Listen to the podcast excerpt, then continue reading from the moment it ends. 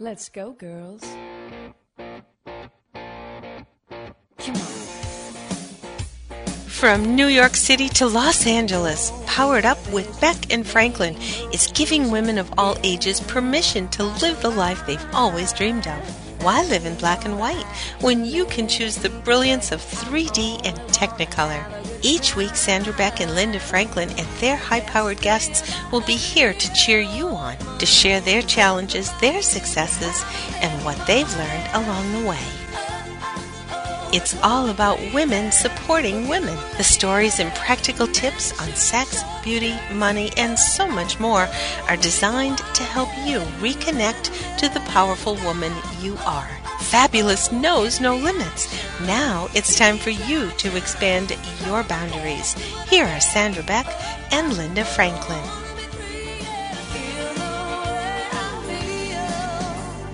Man, I feel like a woman.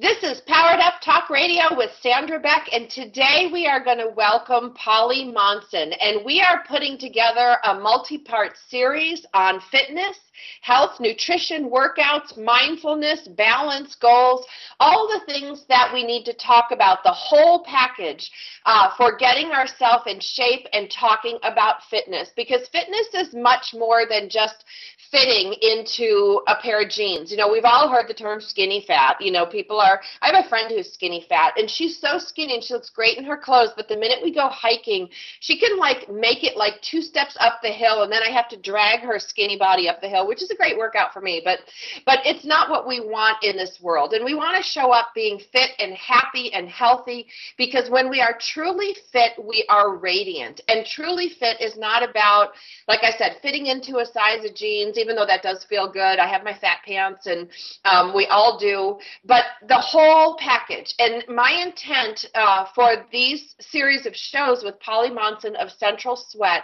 is to shed some light on what we all think. Because on the break polly and i were talking about a little bit about like shame and vulnerability and how we feel uh, when we are struggling especially with fitness or weight loss or body image all those things.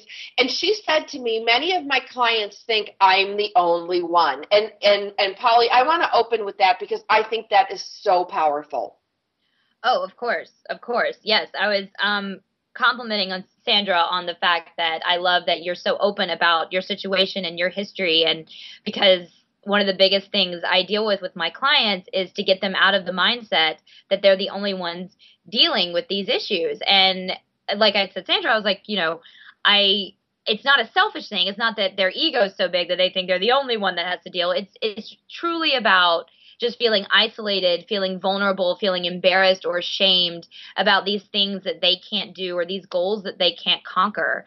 And uh, like I've said in a previous segment, that's why support system, whether that's coming from your trainer, whether that's coming from your family or your friends, is I think one of the biggest predictors of how well or how much um, how successful you're going to be in achieving your goals um, because you're certainly not alone. There's, I, I can't imagine at this point with my eight years experience and a hundred people that I've seen that I can hear something that somebody says that I haven't heard from somebody else. Maybe the root cause is a little different because everybody has a very original, unique life and past, but the goal itself, the problem that they're having or what they need to achieve, tons of people deal with on a day to day basis, whether it's getting stronger, whether it's losing weight, whether it's just feeling better about themselves, lowering their correct cholesterol, reducing stress, balancing their everyday life. It's it's a lot and it's a lot and it's the same issue that everyone has to deal with. This doesn't come easy for anyone. Trainers weren't even born doing push-ups out of the womb. Like we had to learn this stuff too just like everybody else. We just get paid to do it. Everybody else kind of has to juggle it along with other things. And so you know but that's where we come in to try to make that part easier for you as well. But you know so that's that's i think the the biggest thing i think for people to really understand is that we have a ton of empathy. There's a ton of empathy out there for these issues um, because everyone's fighting the same war. everyone's fighting the same battle here. That's it. And I, you know, and I, I love that you put that everyone's fighting the same battle because, you know, we're both single. You know, I've been married and I'm just going to say this, breakups suck. I don't care how nice your divorce is. I don't care how bad your breakup is or how good your breakup is.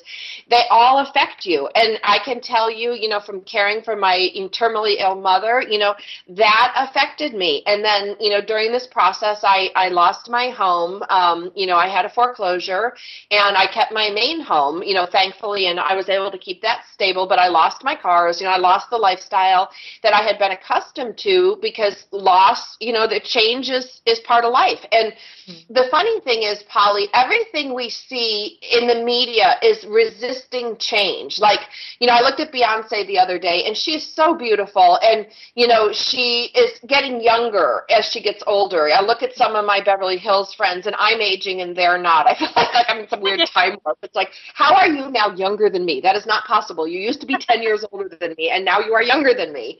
Um, but we do fight change and you know, change is painful, change is difficult, change can be invigorating, but our bodies do change as we age. And I can tell you, when I was in my 20s, I could go on a serious bender, okay, eat like two apples a day and a head of lettuce work out like a fiend, and then get up the next morning. And I really truly did this. I danced a 24 hour dance marathon with no practice.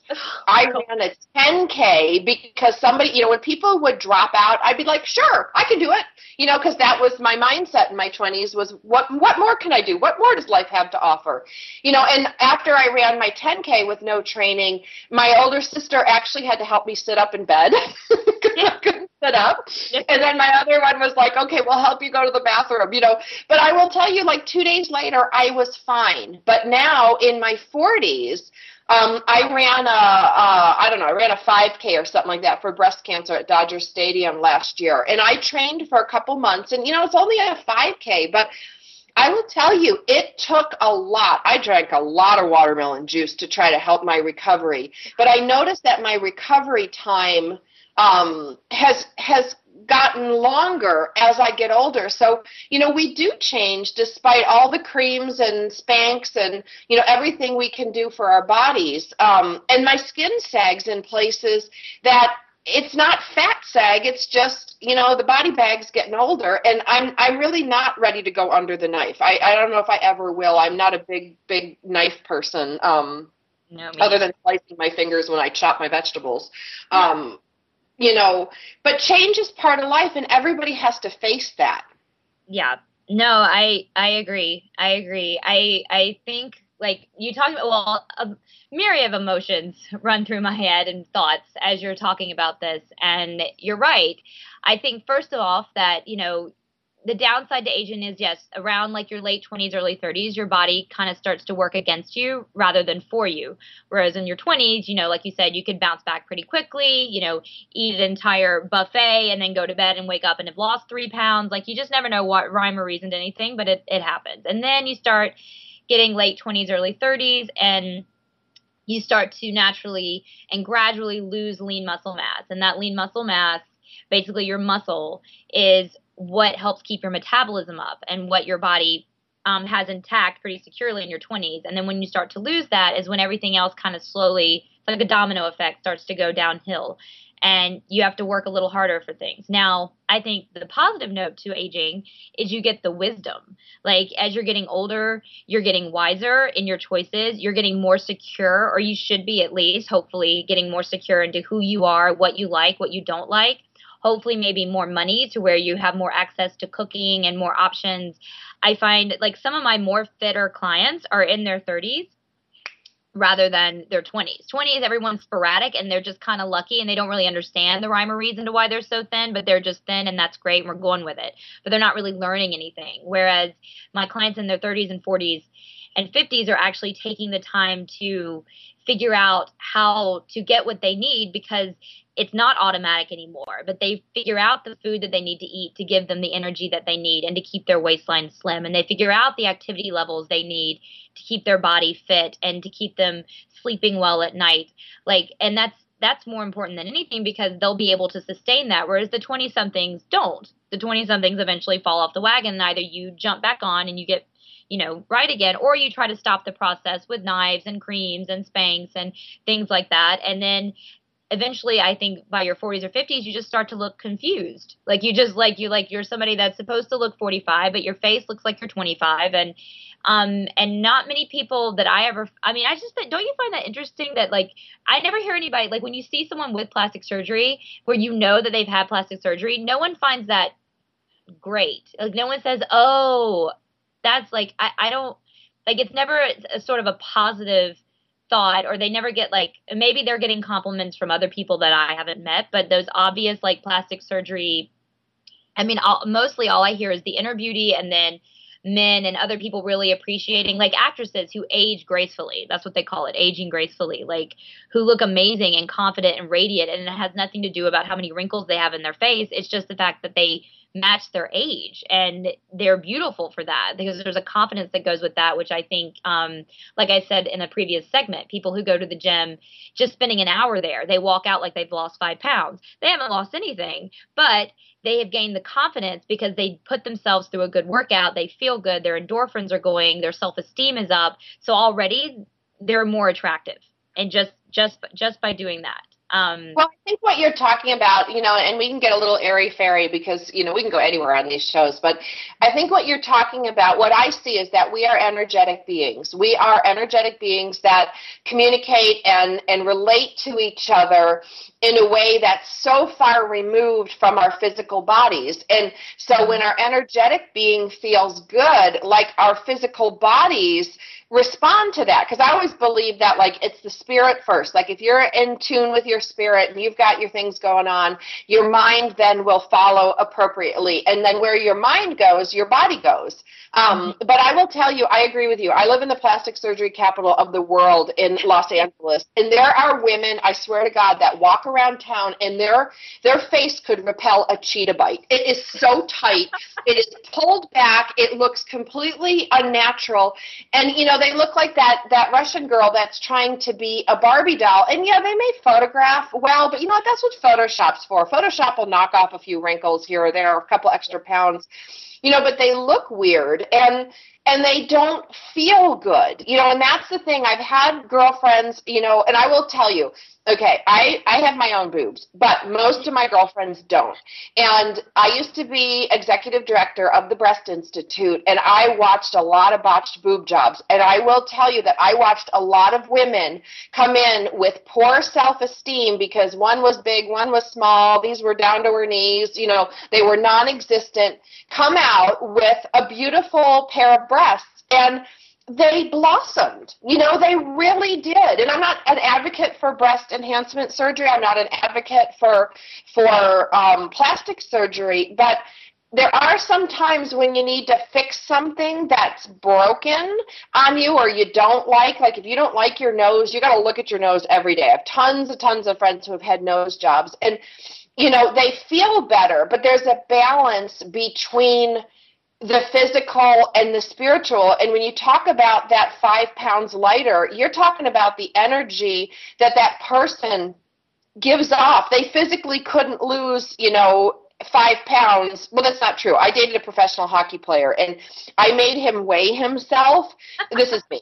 He had to weigh himself before a game because he's like, God, I'm so dehydrated. God, I'm so worn out, you know, and he, he played, um, he played for um, the Dallas North or the, da- the Dallas North Stars, the Dallas Stars, mm-hmm. and he would lose like seven or eight pounds playing a hockey game. But the rest of us are not professional hockey players. So when you walk out of the gym and feel five pounds lighter, it's all about that energy.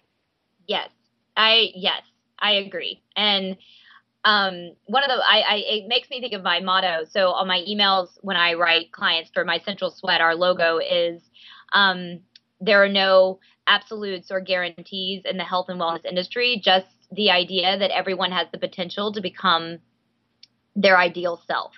And ideal self is kind of the key term there because it's not about comparing yourself to anyone else. It's about what's your ideal. So, like you said, the women that get the breast implants that feel better about themselves, and maybe that's what they version their ideal self to be, no harm, no foul, and they're happier, great, more power to them. And maybe someone with size A breasts who love their small breasts and that that's their ideal self, then more power to them. Um, I can say on a personal note, and I'm not sure if we'd um, talked about this previously, but I was in a hit and run accident two years ago. I was hit by a drunk driver while crossing the street, and he hit me head on at like 55 miles an hour.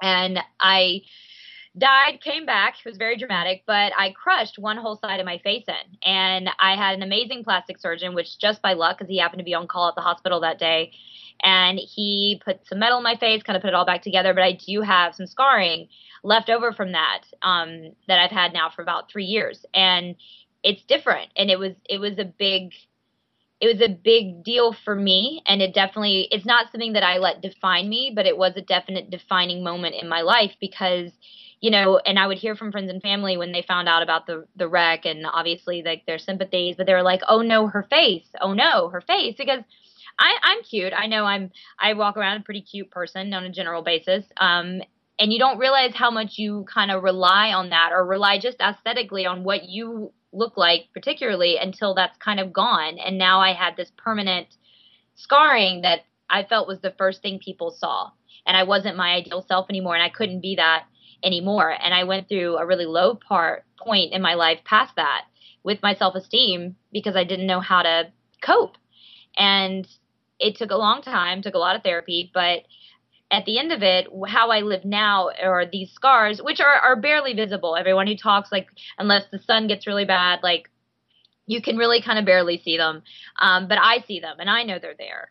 But they've become a symbol of strength for me as opposed to a symbol of an imperfection of me. And but I had to get to that place. And I think a lot of people need to get that for themselves and whatever that may mean whether it's your body type whether you're pear shaped apple shaped or you feel like your nose is too big or your forehead's too long or like there are certain things about you that you have to kind of just come to terms with and understand that there's beauty and beauty is never defined in a certain way. And sometimes I think that I'm more beautiful now than I was before with the scars on my face just because um, I have a better understanding and it's not I'm not as superficial as I was. Even though I wasn't very superficial before, but it you know what I mean? Like every everyone has their thing and this was my thing and you know, it wasn't age that got me, it was literally a, a car that basically forced me to accept change pretty quickly um, and be okay with it, which I am but um, you know and that's again what i try to get to a lot of my clients on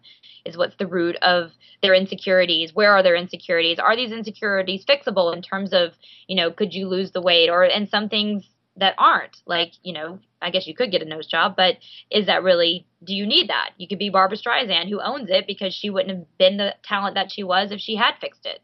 So that's true. just never know you know? I don't know that's that's, that's true. I'm going to call you Robo Trainer from now on because when you when you told me that story, I thought of like Terminator, and I'm like, ooh, she just like came back and like you know Robo Trainer.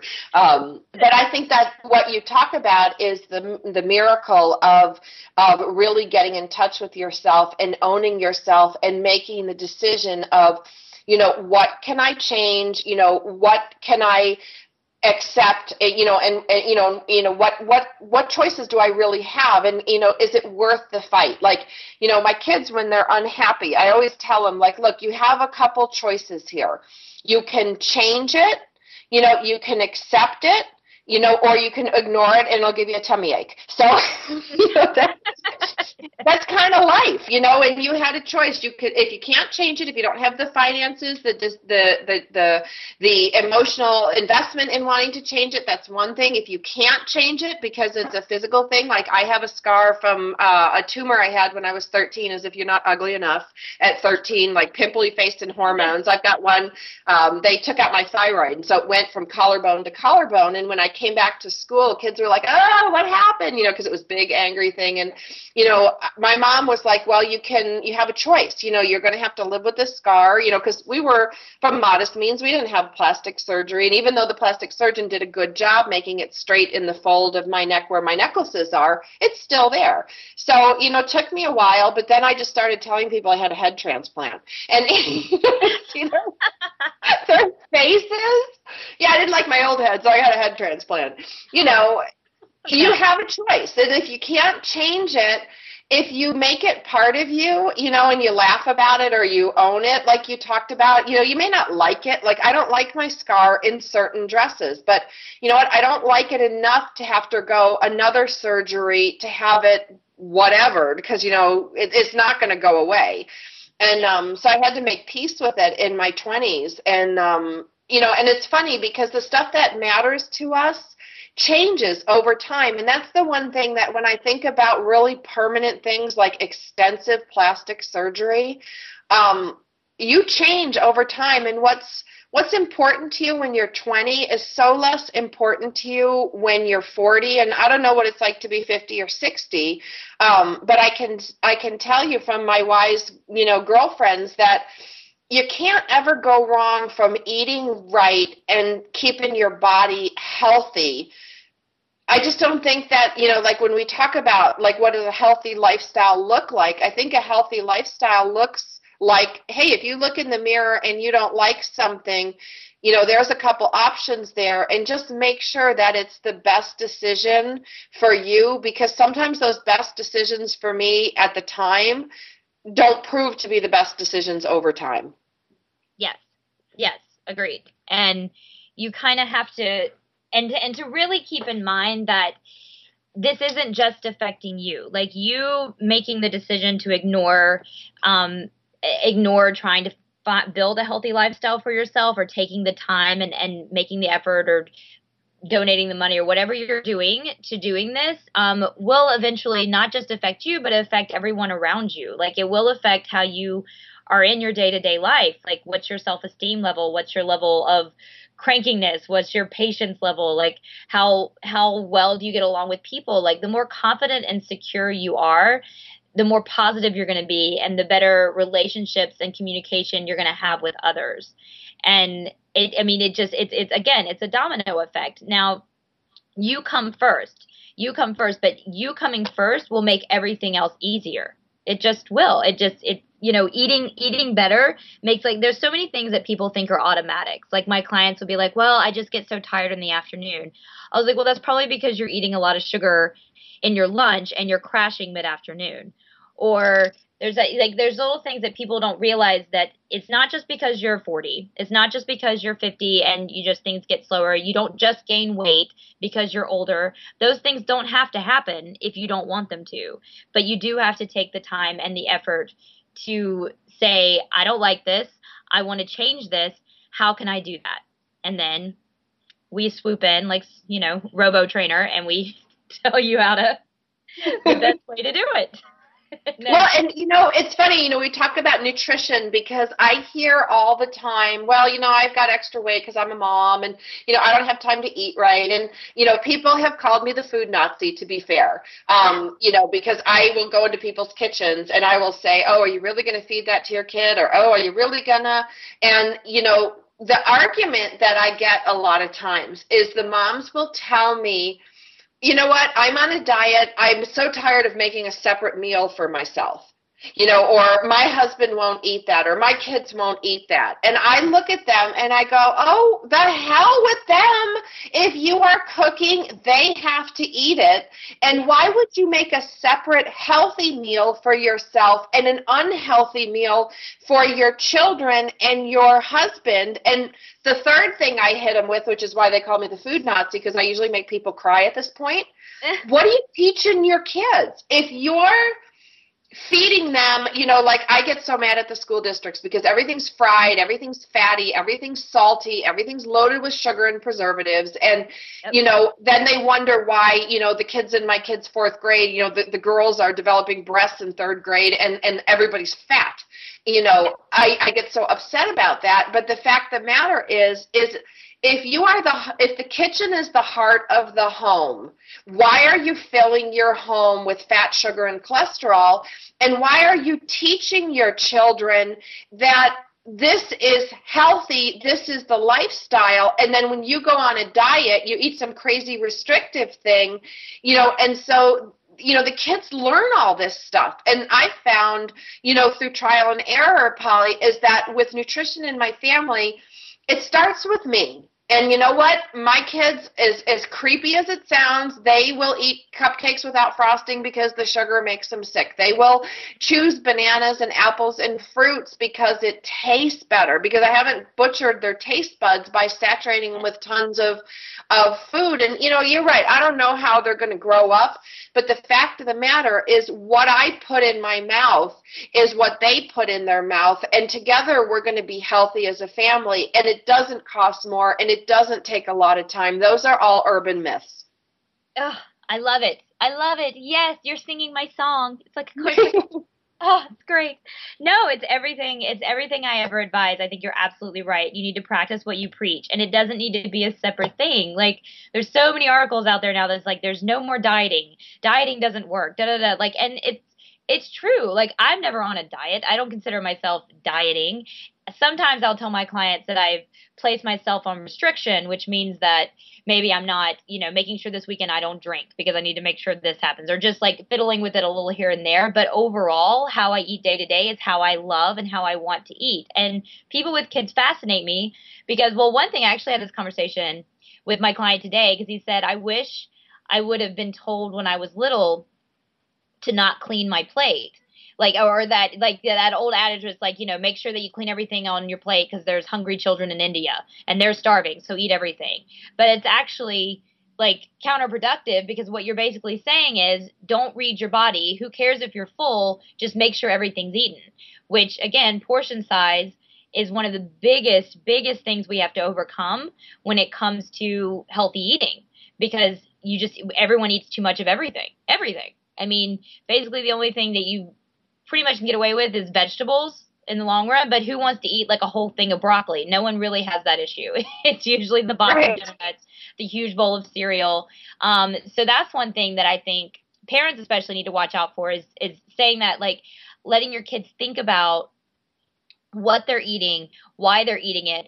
Eat when they're hungry. Don't eat when they're not hungry. Don't force food down them. I mean, do it when they're wanting dessert. Well, you can't have dessert until you have this but you know, always keeping in mind that like I love this. You ever seen those commercials where the you are what you eat? So the kid's like running around, he's a French fry like on the soccer field or something. Oh like, yeah. I love that. I love that. And you know what's funny to me too, and I don't know if you have this experience with your girlfriends who are when they're pregnant because when women are pregnant, they'll get very restrictive they'll be very like I'm gluten, lactose, everything free, no booze, no caffeine, no everything. They're like diligent to like because whatever they're putting in their body, they know is going to their baby. But for some reason, once you pop the kid out, you throw them like the little bag of Cheetos or you throw them the little Debbie cakes or like at that point it doesn't really matter. I'm I get confused because like it's still the same principle. Like what you're giving them, the you want just hands down with nutrition, I say just stay away from processed as much as you can, which is probably what you're yelling at a lot of your mom friends about. But the the prepackaged anything, just not no good. I mean, if you think about all the chemicals and when you read the labels, like what's actually going in there to preserve the food and make it taste better is horrifying like sometimes and you're actually you know putting that in their bodies every single day and they'll take whatever because they love everything and they'll eat tons of whatever they want to eat you know they have no they don't know it's your job to kind of show them oh we're done Okay, yep, I got to take us to commercial break. I'm here with Polly Monson of Central Sweat. When we come back, we're going to dispel a whole bunch of mommy myths, and we're going to have a lot of fun doing it. So come mm-hmm. back after the break.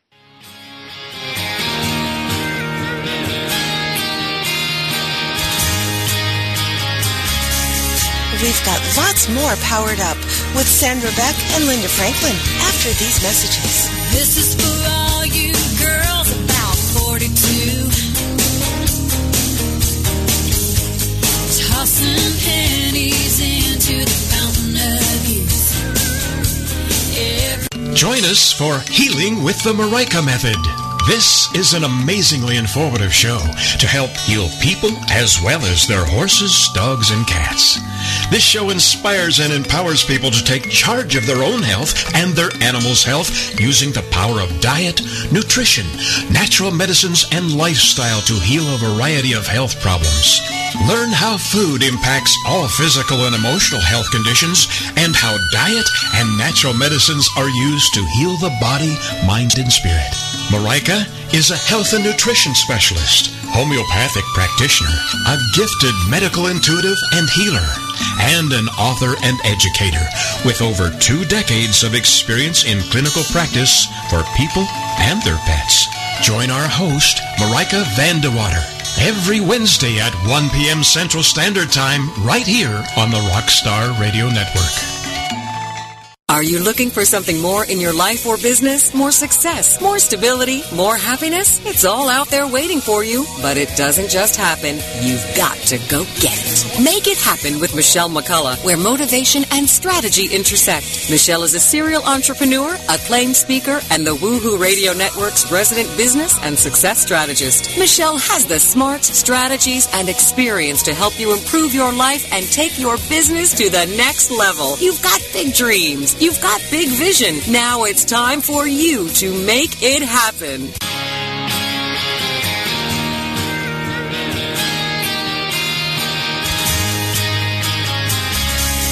We're back with Sandra Beck and Linda Franklin. Here's more Powered Up with Beck and Franklin. This is for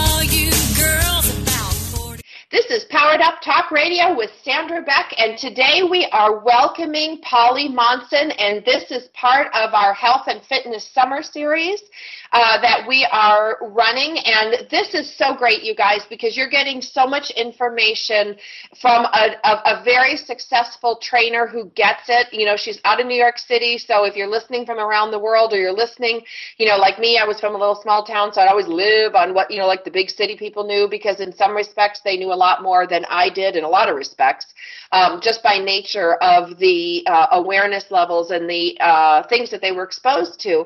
But Polly Monson is educated, she's successful, she she walks the walk, she talks the talk, she lives her fitness from the inside out, which is really important for me. And you can find more about her at centralsweat.com.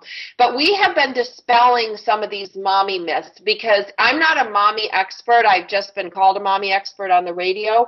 And what makes me, I think, the best mommy expert is that I'm raising my kids on my own, and every morning I get up and go, Why am I doing this? Why are we doing this? What is going on here? I'm a big one to know that success leaves clues.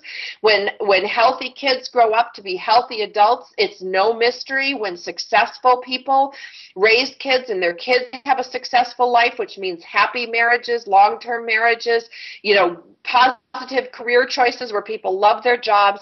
People are doing something right out there. And I'm the first one to ask why. And I think, you know, when my marriage blew up and my life blew up, I had to really have like a come to Jesus with my education level. Because, yeah, I have a high powered Ivy League education. Well, guess what? I'm divorced. I'm broke. I have kids and my body is sick. And I think about that guy, Fat, Sick, and Nearly Dead guy, that documentary guy, who had all these things, but he didn't have his health. And I really am a big believer in success leaves clues. And I don't want to raise my kids with unhealthy eating habits. I don't want to have them myself. And so we're talking about nutrition today and we're dispelling some of the mommy myths. And I want to identify two of them right off the bat.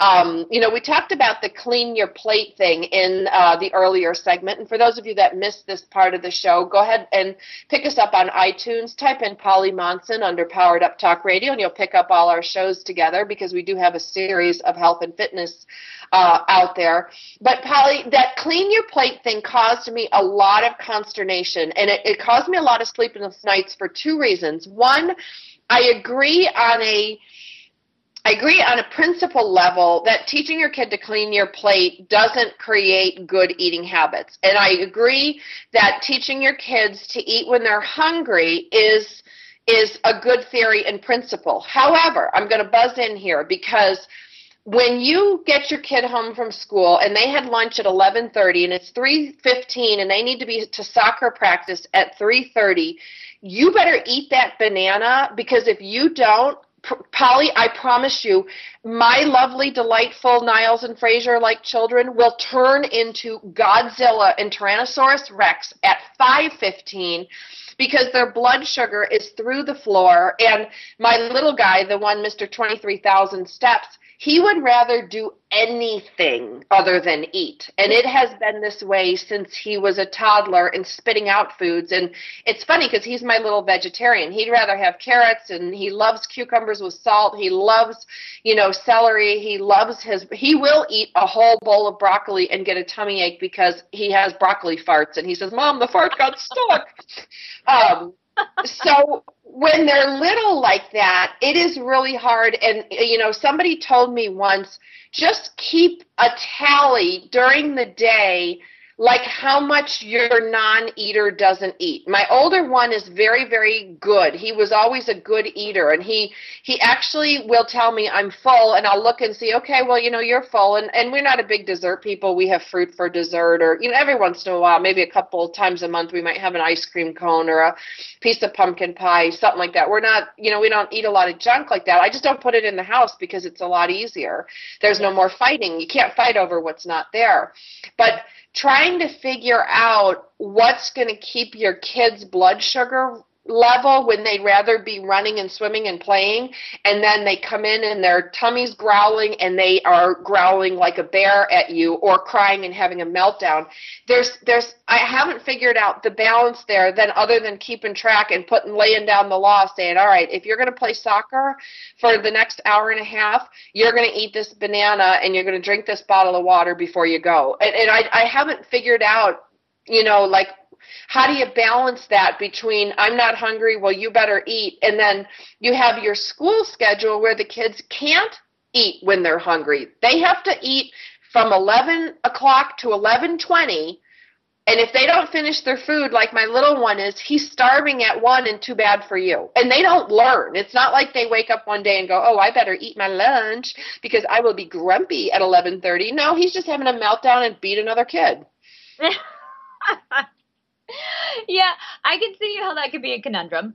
I definitely see that. Um, I would think like I think the biggest thing you would try to do is just the why. And honestly, Sandra, you're right. Like at the end of the day, mom knows best, and sometimes you just have to lay down the law. But when you're laying down the law, just you know, even if they don't understand, just say why. So if you're giving them the banana, like and and like you said, we'll go back to the other segment when you were talking about brainwashing and brainwashing your children out of context, this sounds really bad right now, but what you were saying is like you teach them these little like inner monologues or thoughts to have like always, you know, positive affirmation and things every single day for them to feel good about themselves.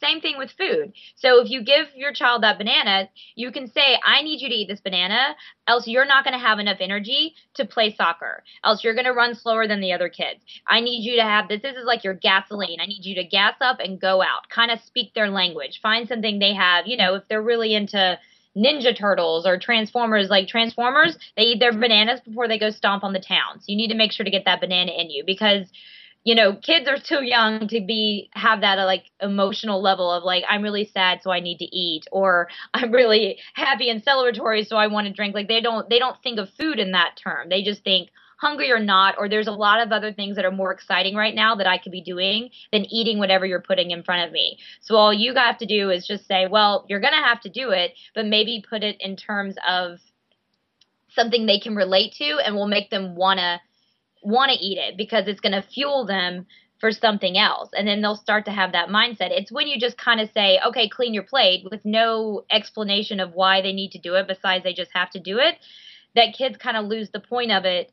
And and that's when it becomes detrimental because in the long term, all they're thinking is clean their plate. They're not thinking why. Whereas if you're giving them the why, which you know, which is because you need to you need to feel good. This is going to make you happy. These are carbs. This is what i mean it's just like learning anything else. Um, there's a science behind it and say this is what this is going to make your body feel great. This is fruit. Call the fruit candy. You want some candy? Here's some fruit. Because fruit essentially there's sugar there's it'll get them it'll get them quick energy fast it's sweet it's good.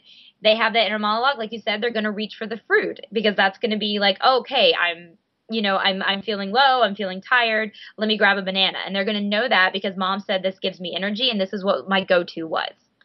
If that makes sense. So I think you have to. You know, I don't know. Well, yeah, and I love that. I love that you clarified because you know when we hear these like mantras or we hear these things, you know, it's it's they're like there's like absolutes to them like don't teach your kid to clean your plate. You know don't tell your kid to eat when they're not hungry you know. And then my brain starts you know short circuiting like brainiac going like but what else but if, how do how do i how do i live by this absolute? And what you did was you explained the thinking behind the absolute which then allowed me to go you're right. When you're not thinking and you just make your kid eat you know finish your plate you're not really thinking about you know how much they ate that day or what they ate or what's on their plate or what you know even their personal likes and dislikes are. Um you know i think that's that that that helped me a lot. That clarified a big one for me because i you know i have i have two food mantras that i teach my kids. One is it doesn't always have to taste good. Food doesn't always have to taste good. There's sometimes you put food in your body and we talk about medicine. Medicine tastes bad a lot of times so there are some foods that are really good for your body that don't taste great. Like my kids don't like kale. And you know, I give them kale and I put kale in their juice and, you know, I, I juice it and I, you know, sometimes I do a kale salad and, you know, we talk about, and, you know, and this is funny because this works with little kids. And as you get older, they go, Mom. But I mm-hmm. say, okay, you guys need to eat that because it's time to clean out your pooper. And they get it, you know, because I'm like, not everything we eat has to taste good. You know, so much of our prepackaged foods, so much of our commercials, so much of what we're training our kids today, and this goes way beyond nutrition. This goes on with video games, internet technology, immediate downloads, cell phones, texting. You know, our kids are living in this instant society, and we are used to getting everything instantly. And you know, I think it's it's really it's really tough because nutrition isn't instant. Nutrition is medicine, but it's not a pill. And you know, pills work faster, sure they do, but if you think of everything you put in your body as medicine, you know, like my kids a lot of times I will tell them, you know, you are dehydrated, so your body's not working right. You need to drink this water. Sometimes I'll put lemon in, I'll put a little salt in it, you know, things like that to really help their body recover. You know, we live in an area where it's not uncommon in the sun the summer to be 100 degrees and kids are playing out in 100 degree weather. So, you know, you have these things, but where is it written that our children have to like everything they eat? My mom was a country mom. We ate a lot of food that she prepared. We ate local. We ate the apples off our own trees. We ate the corn, you know, out of our own backyard. And there was never a discussion on whether you liked it or not. And to be fair, I did roll my peas under the plate, stick them to the bottom, and carry them to the sink. That's the way to get out of eating peas. Um, but where is it written that our kids must love everything we cook and that they must eat things only that they like? I think that's a really big, big um, problem. I I agree, and it's so funny because I think of my mom, and when we were little, and we would have to eat something that we didn't like, and all she would respond to me, she's like, Polly Joe, it's just that your palate isn't sophisticated yet. Once your palate matures, you will enjoy it. So eat. That's all she would say. So we always had to have just a more mature palate, and then eventually we would appreciate what was being put in our mouth. But, you know, I think part of what happens because I think I think you're right. I think it's all in the way you kind of sell it, and you're really great at you know, explaining to your kids if they're having to drink the lemon salt water or whatever you're giving them is kind of anecdote, anecdotal, anecdotal. Is that the word? Yeah. Anecdotal. Um, yes. That um, you know, there's a there's a rhyme and reason behind it, and right now it's not about the flavor. And I think you can do that in many ways. I think two things. One thing, like so, for instance, salads. Like you think about a lot of, you know, we we love our salads. A lot of times, salads are such are so correlated with um uh, weight loss and diet and all those things. But if you grab a salad in front of your kids, and I love salads because I love salads, and I think there's a million different ways you can make salads, and salads are amazing and taste amazing. Um, and I would just think in front of my kids, if I grab my salad, I would say, Yeah, I'm just feeling really low energy. I'm feeling a little dehydrated. Um, I need some water. Like, I need some, like, good for me nutrients and make it sound really positive and have it nothing to do with my weight and then and slowly but surely like when you do like things like that with your healthier foods just always putting a positive spin on it rather than saying oh what it's going to you know, just never associating it with weight because I think that's when things start to become a little bit more negative. And the other thing, and sometimes the downside to parents because kids can, like we were talking about earlier, when you're younger, you just bounce back quicker. You can inhale a whole pizza and wake up the next day and feel fine and it not really affect you. But at the end of the day, it does. And sometimes when parents I think when you let your kids get too much into the processed food or the extreme flavors of things, like the food, like the really sugary candies and the really like salty fast food and all of that stuff, like those are all like very extreme flavors. So yeah, if you put a strawberry in front of the kid after they've had the triple chocolate fudge sundae, they're gonna be like, uh, no, like this isn't a dessert. This is healthy stuff. I don't want it as opposed to limiting like it, it, like maybe in that moment yes occasionally your your kids can have a sundae. it's not like you take all of that out but i think we get we stop we we don't realize how much of those like extreme flavors start to affect what they actually start to think about the healthy stuff and that's when the healthy stuff starts to become negative and all the fast food and the junk food becomes more positive because that's what they that's what they're they're used to eating at that extreme and they're not getting enough of the subtle. But you take the extreme out and the subtle becomes extreme. And all of a sudden, a strawberry is like super sweet and that's their candy. That's their junk food. And that's, I think, it's a good way to kind of manipulate it a bit. So it's, you know, it's all in. It's all in how you spin it, honestly. Well, it's training. It's training. You know, I went to cooking school, and I you know I have a lot of experience with you know food prep, and there's foods that I may not uh, like, but I've learned to appreciate them. And they call it training your palate in cooking school. You know, you have to learn, you have to actually teach your palate, you know, to accept you know different foods because as a cook or a chef you're not going to always just cook what you like. You know i'm not a big fan of salmon. I really don't enjoy it. I find it really fishy.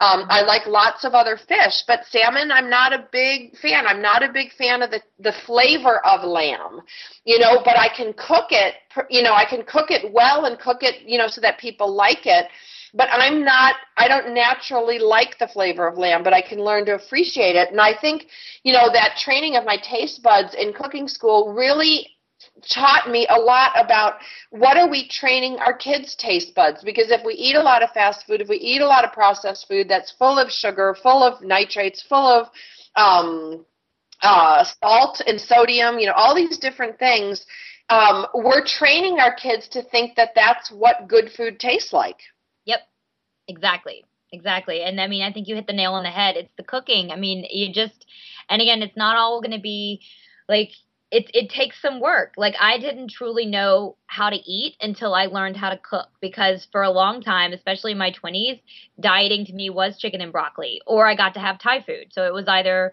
live great and have fun with Thai food or diet and sacrifice with chicken and broccoli. I didn't realize there was this whole middle ground of amazing food. Now, I did with my mom because my mom knew, knows how to cook. She's an amazing cook.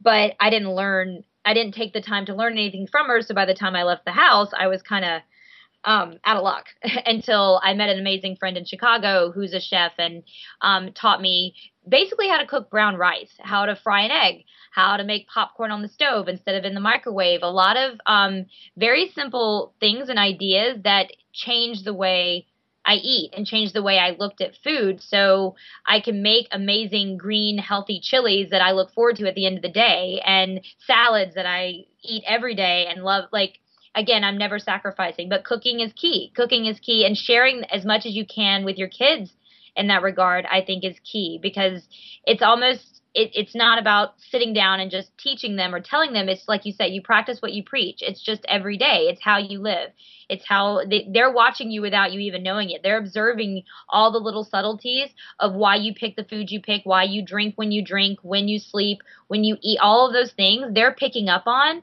without you ever realizing. So it's always good to like remember that I think you're just you're you're constantly in that situation where your kids are observing and um, collecting all these habits. And if you have good habits, they'll have good habits. It's as simple as that. You're you're the number one person in their life. You're their role model. You're their inspiration. You're the person that knows, regardless of whether you actually do know or not. You're the person to them that knows, and that's you know that's as strong as gold to most kids.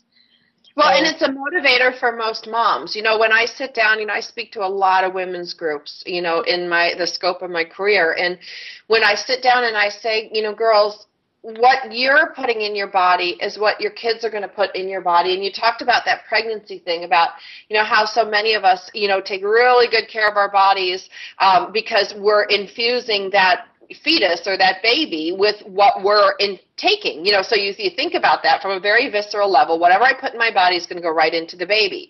Well, guess what? When you're cooking food, whatever you are cooking goes right into that body. So if you look at, you know, you're teaching your kids, you're modeling is the term. You're modeling for your kids how to eat. They're watching you. And when you give them one set of food and you eat another, guess what? You've just sent them a mixed message. So when you're modeling, you know, you model for your for your family, you know, what you should be eating. And you know, that's why fat parents have fat kids. I mean, or, or unhealthy parents have unhealthy kids. You know, it's it's no not rocket science. Um, and I want to share with you one of the fun things that my kids and I do. Um, we make our own salad dressings. I started doing this for two reasons. One, because of a lot of the additives in salad dressings. But mm-hmm. number two, as a single mom and, you know, battling myself out of debt, you know, over five years and paying off my ex-husband and, you know, everything I've had to do, um, I have found that salad dressings at three or four bucks a bottle with two active kids and the amount of salad we eat just wasn't cost effective and i really wasn't satisfied with just vinegar and oil and you know uh, you know a little bit of salt and pepper. You know that'll do for sometimes. But i started we started making like our little science experiments. And my one son came up with the best one. He took a little bit of ranch powdered dressing you know the kind that you're supposed to add mayonnaise and milk to and make a big thick fatty dressing yes. He scooped a couple of those spoonfuls into his oil and vinegar, and then he took a scoop of garlic, like just fresh chopped garlic, because we make our experiments and then we taste them.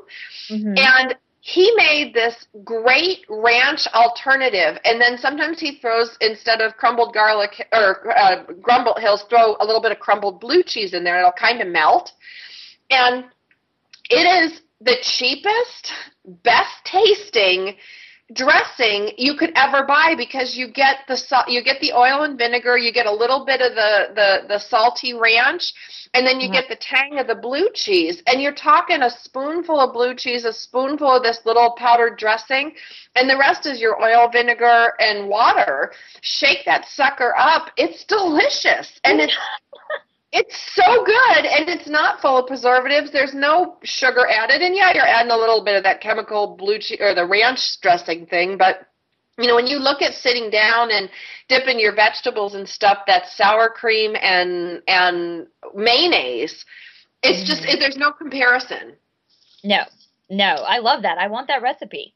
I want I want that dressing. That sounds awesome.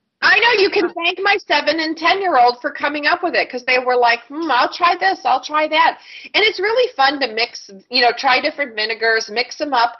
And, you know, when the kids get involved in it and it's like a science experiment, and then we dip different vegetables in, we're like, oh, well, you know, if you dip a green bean in there, a cooked green bean, you know, that doesn't taste so good. But oh, if you, you know, put a piece of tomato yes. in there, you know, and we have fun. We make it you know, a, a, like a science experiment. We make it, and when kids get involved in that, they're more likely to eat it. And then you can learn and talk about well you know why does this taste good? Does it taste good because it's it's it's sugary? Does it taste good because it's salty? Does it taste good because it's you know tastes fatty? You know all those things are you know part of teaching us the appreciation of food rather than just stuffing a big mac in and watching it go down Exactly. Exactly. I love that. I think, and I think that's a great way to do it because, because there are a lot of like dedicated moms or like, you know, dinner every night, home cooked meal. This is amazing. But what also happens with that is you're a bit like the child becomes a bit removed from the process. You just have the meal in front of you when you sit down and it's an amazing, healthy, well balanced meal, but it kind of came out of nowhere. So at the end of the day, the child has no like, real backstory into why those that food was chosen, how the food was made.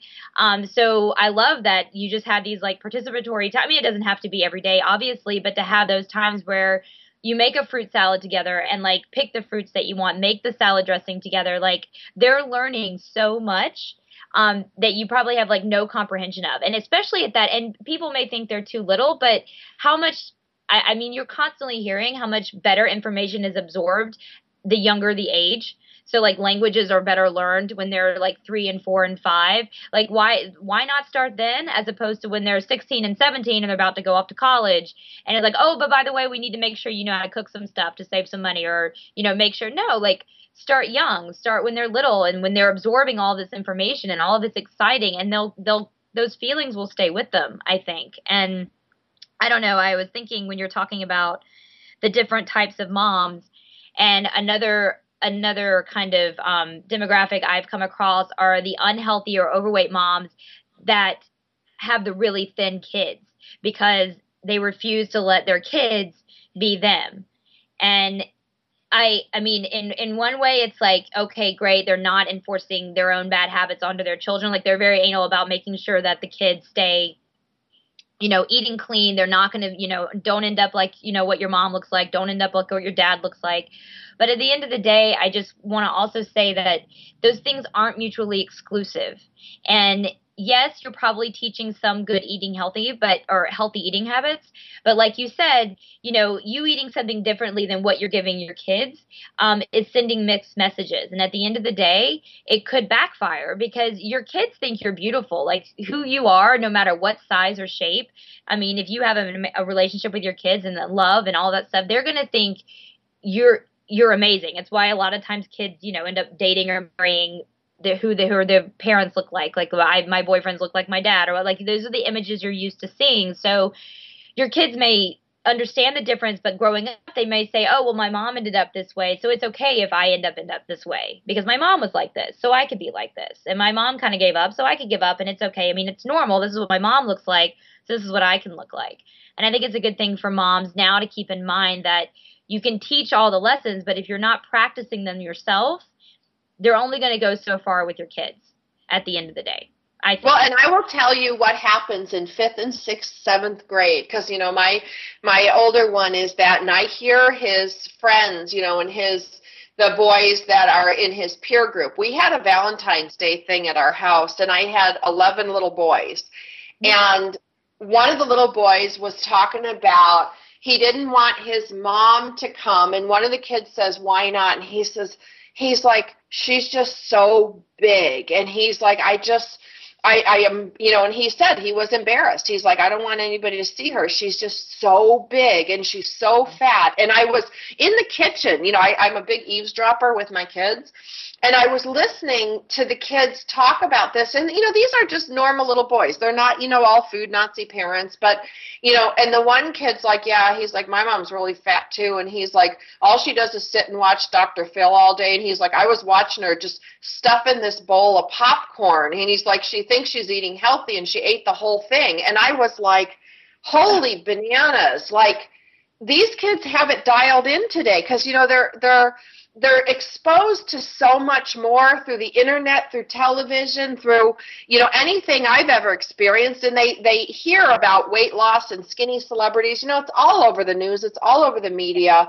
Um, and i want to talk when we come back from the break i want to talk about how parents underestimate children and some of the mommy myths that I've had to deconstruct uh, being a single mother of two little boys and sole supporting you know, my life is very different. I can't uphold the standard of supermom. I can't do all these things. I need my four year old to pick the grapes off of stems because I need the help or it's not getting done. And the byproduct is he learned how to process food. But at the end of the day, these myths that we're carrying forward need to change. And we come back from the break, we're going to talk more about some of these mommy myths.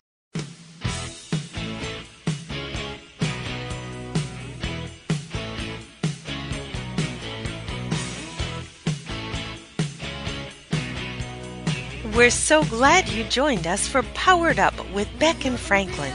Sandra Beck, Los Angeles based single mother and technology company owner, knows what it's like to be fit, funny, and fantastic in your 40s.